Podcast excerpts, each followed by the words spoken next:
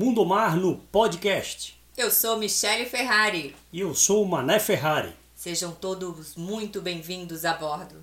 Tudo que é do mar, Você você, vê aqui. aqui. O programa Mundo Mar é um oferecimento de TJG Imports, Marina Verde Mar, Boatlux Cotas Náuticas, Jet Deck, Marina Pier 33 e Mundo Mar Moda Náutica. Vem cá, você já ouviu falar ou conhece o Canal do Panamá? Sabe que ele é usado há mais de 100 anos para encurtar a distância entre o Oceano Atlântico e o Oceano Pacífico? Pois é, o atalho foi uma mão na roda no comércio marítimo e é considerado aí até hoje uma das grandes obras de engenharia mundial. Mas e você? Sabe como ele funciona? Vamos juntos então conhecer o Canal do Panamá. Parece fácil unir dois oceanos. Era só abrir um canal e pronto. Não, engano seu, amigo. O Canal do Panamá não é uma junção de dois oceanos. Ele é um canal artificial de 82 quilômetros de comprimento que corta o Panamá, ligando os oceanos, o Atlântico através do Mar do Caribe ao Pacífico. Sem o canal, os navios eles teriam que fazer a longa rota do temido Cabo Horn, em torno da ponta mais meridional da América do Sul, onde ventos fortes, correntes, icebergs fazem dessas águas umas das mais difíceis do mundo. Mas eu acho que isso você já sabia, não é novidade. Agora, que existe uma diferença do Oceano Pacífico de 20 centímetros aproximadamente acima do nível do Oceano Atlântico, talvez você não sabia, né? E é por aí que a gente vai entender o valor do Canal do Panamá, uma construção que nivelou as águas e tornou possível encurtar as rotas marítimas. Agora, veja que interessante. Se eles tivessem sido unidos os oceanos, os dois, por uma abertura estreita de 80 quilômetros de extensão mais ou menos, como era a ideia inicial, é possível que dentro do leito se gerassem intensas correntes aquáticas em diferentes direções e ainda maremotos. Seria uma tragédia, né? Então, vamos explicar agora como é que funciona essa maravilha.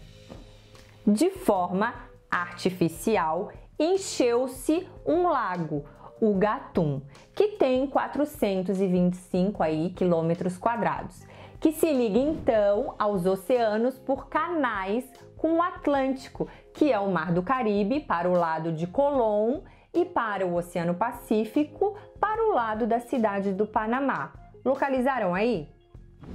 Vamos fazer então uma observação aqui sobre o mapa e navegar por lá.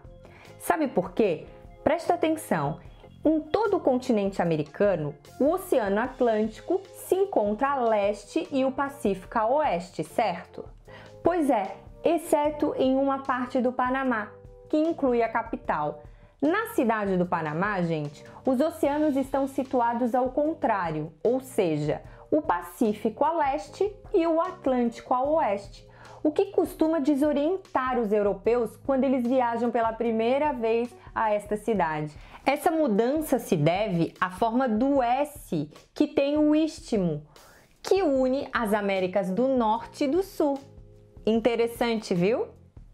Agora, voltando ao Lago Gatun, tem outro detalhe. Entre a superfície do lago e dos canais existe também uma diferença de altura de 26 metros. Mais um desafio, né? Mas eles superaram, gente, o que vai tornando essa construção ainda mais genial. Foi preciso criar um bloqueio nas extremidades dos canais, por meio de um complexo sistema aí de três grupos de eclusas.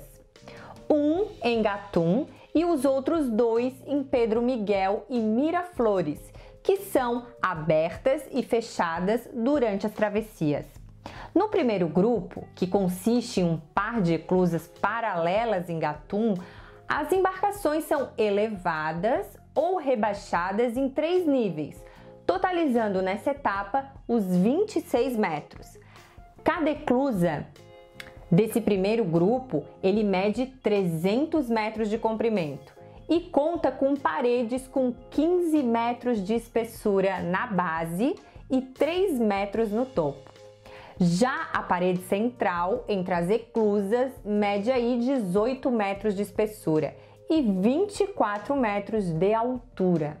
Ah, e as portas, muito importante, elas são feitas de aço maciço e contam com 2 metros de espessura e 19,5 metros de comprimento, alcançando 20 metros de altura. Já o grupo de Pedro Miguel é o menor do canal, elevando ou baixando as embarcações apenas em um nível que totaliza aí uns 10 metros, enquanto em Miraflores as eclusas contam com dois níveis, que elevam ou baixam os navios em um total de 16,5 metros. Bom, vamos então ao funcionamento das eclusas. A água do gatum ela é transportada por meio da força da gravidade ela chega ao compartimento onde está o navio através de orifícios que ficam situados no solo. Conforme a água vai entrando, olhem aí, a câmara vai se enchendo lentamente, fazendo com que o navio ele seja elevado. Então, completando este nível, abre-se as portas e bora para o próximo processo.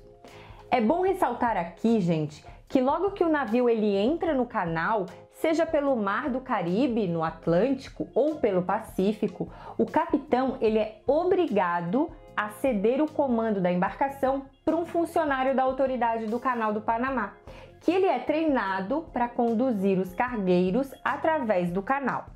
Mas olha só, não pense que é fácil colocar um navio dentro dessas câmaras, não. Em ambos os lados há locomotivas ligadas ao navio por cabos de aço, viu? Bastante esticados. E são essas pequenas locomotivas que se deslocam de forma sincronizada em trilhos situados dos dois lados da câmara, que manobram o navio nesse espaço estreito. Um pequeno erro, gente, e pode trazer um prejuízo gigantesco.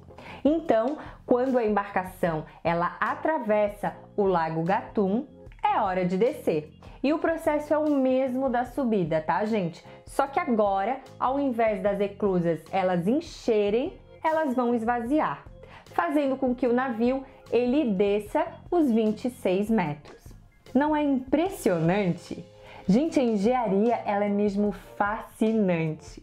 Ah, e não é à toa que a construção do Canal do Panamá é considerada uma das maiores construções realizadas pela humanidade, que iniciou-se lá em 1881 pelos franceses, mas ela só foi acabar mesmo em 1903 pelos americanos, 22 anos depois. Bom, então olha só.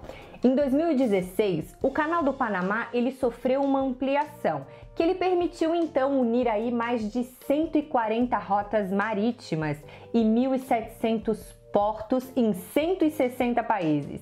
Em 2018, 62% dos navios que transitavam pelo Canal do Panamá, eles tiveram como origem ou destino os Estados Unidos, que é um dos principais utilizadores dessa via interoceânica, seguido então pela China, México, Chile e Japão.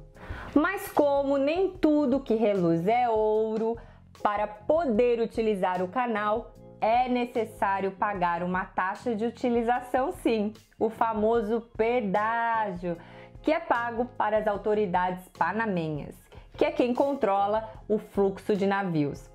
A receita média anual desse pedágio é 2 bilhões de dólares ao ano. O valor do pedágio, então, ele é calculado com base no valor da carga transportada.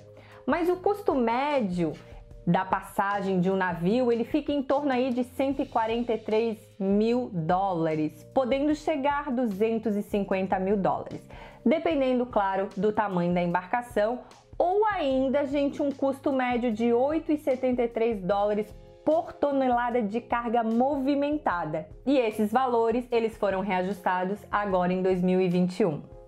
E aí, gostou?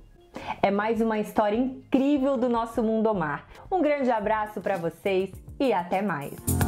O programa Mundo Mar é um oferecimento de TJG Imports, Marina Verde Mar, Boatlux Cotas Náuticas, Jet Deck, Marina Pier 33 e Mundo Mar Moda Náutica.